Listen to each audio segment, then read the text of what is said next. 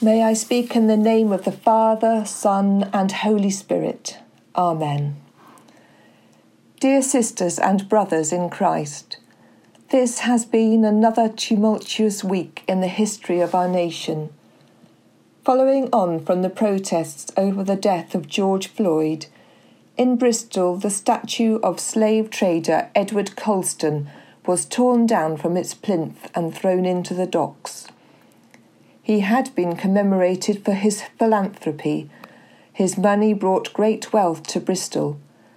But that his money was made from the slave trade had been conveniently forgotten too often. Many people are hoping that this act, finally, will signal a turning point in the history of this nation.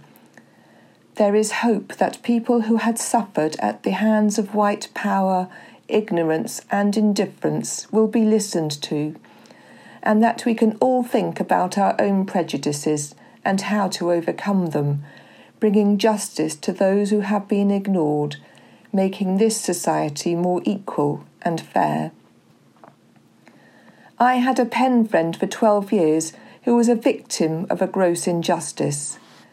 He was executed by the state of Ohio in America he was a victim of a justice system that was heavily biased against people of colour.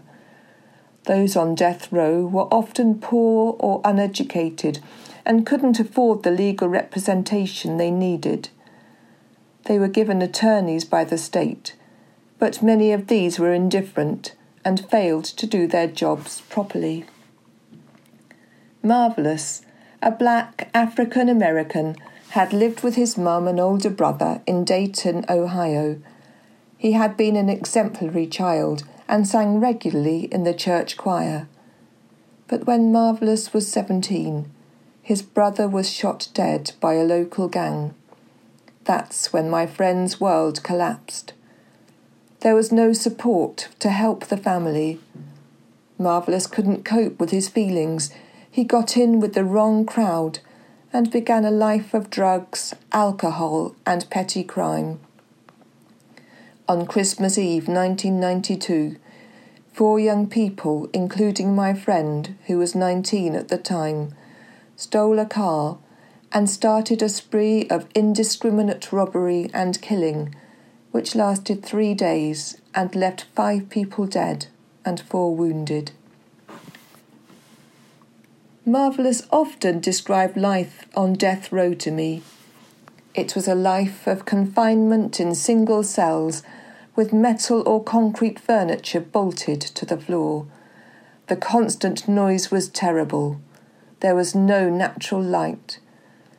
Perhaps worst and most dehumanizing of all, the guards called prisoners by their number, not by their name. I began writing to Marvallous in 1997 when he had been on the row for four years.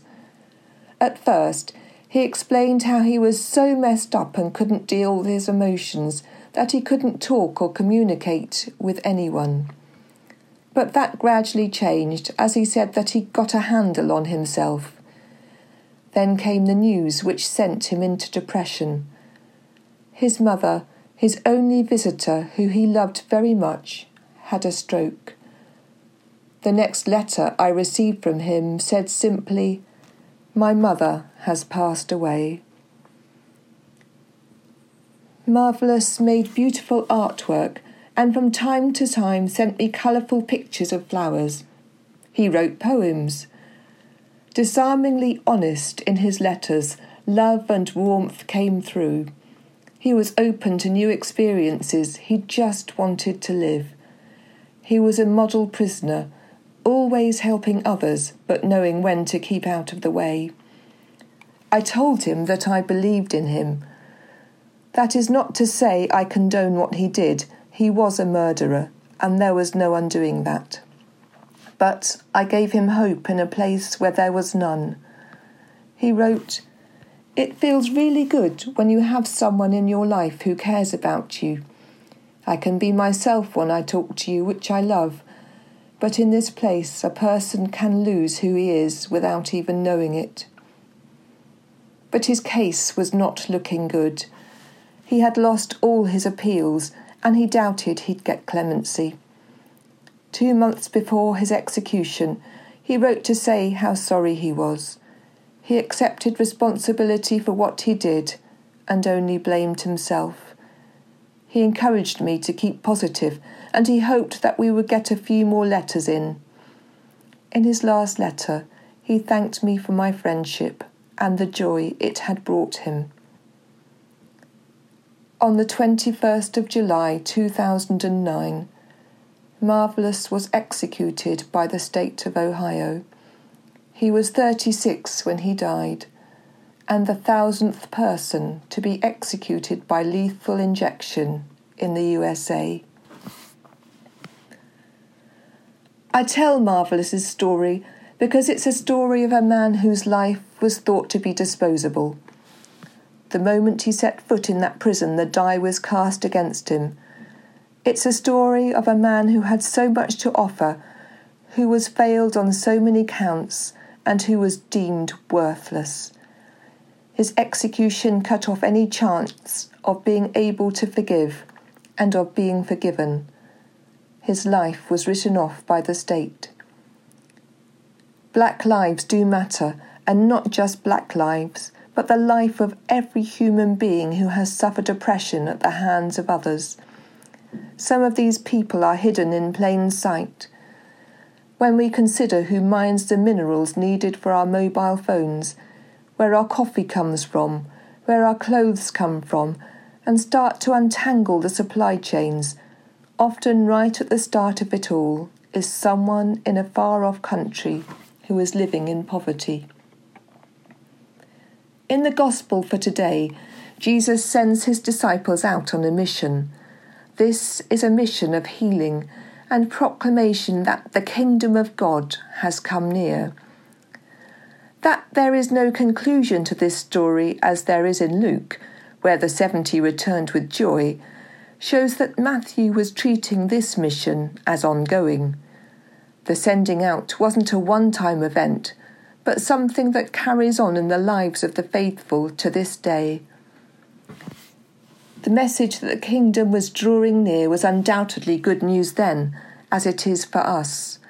The kingdom brings justice, God's justice, where the world is conformed to how God intended it to be in the first place. That the disciples were sent out with nothing makes them vulnerable. They even were forbidden staves with which to defend themselves from robbers and wild animals. They were truly at the mercy of others. The only thing they had with them was their complete trust in God. This vulnerability, this nakedness was a sign to others of their commitment and their faith. The only thing they could do was to be alongside others and listen to their stories while bringing God's justice in the form of healing to those who needed it. Justice isn't going to come without a struggle. In the reading from Romans, St. Paul speaks of the consequences of being a Christian. There is often suffering of some sort. This may be physical, psychological, or economic suffering. It may, as it did for many of Paul's audience, also come with loss of status in society. But out of this struggle for the justice of the kingdom comes hope, the hope of sharing in the glory of God. Imagine a world transformed by the love of Christ, in which respect, tolerance, and love, rather than violence, power, and superiority over others, were the bywords of human existence a world in which we are not on the defensive, but instead go to others open handed and defenceless to seek how we can be together for justice and peace, with just the gospel for our guide.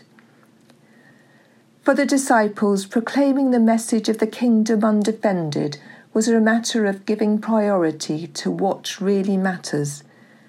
We learn from them that the lighter you travel, the more room there is for the things of God. Just as Matthew intended the message of the kingdom as an ongoing proclamation, let's pray that the current shift in attitudes which is bringing hope to so many, will not run out of energy as it has done so many times before, but instead be a prelude to lasting change in which we all begin to reflect the glory of God. Amen.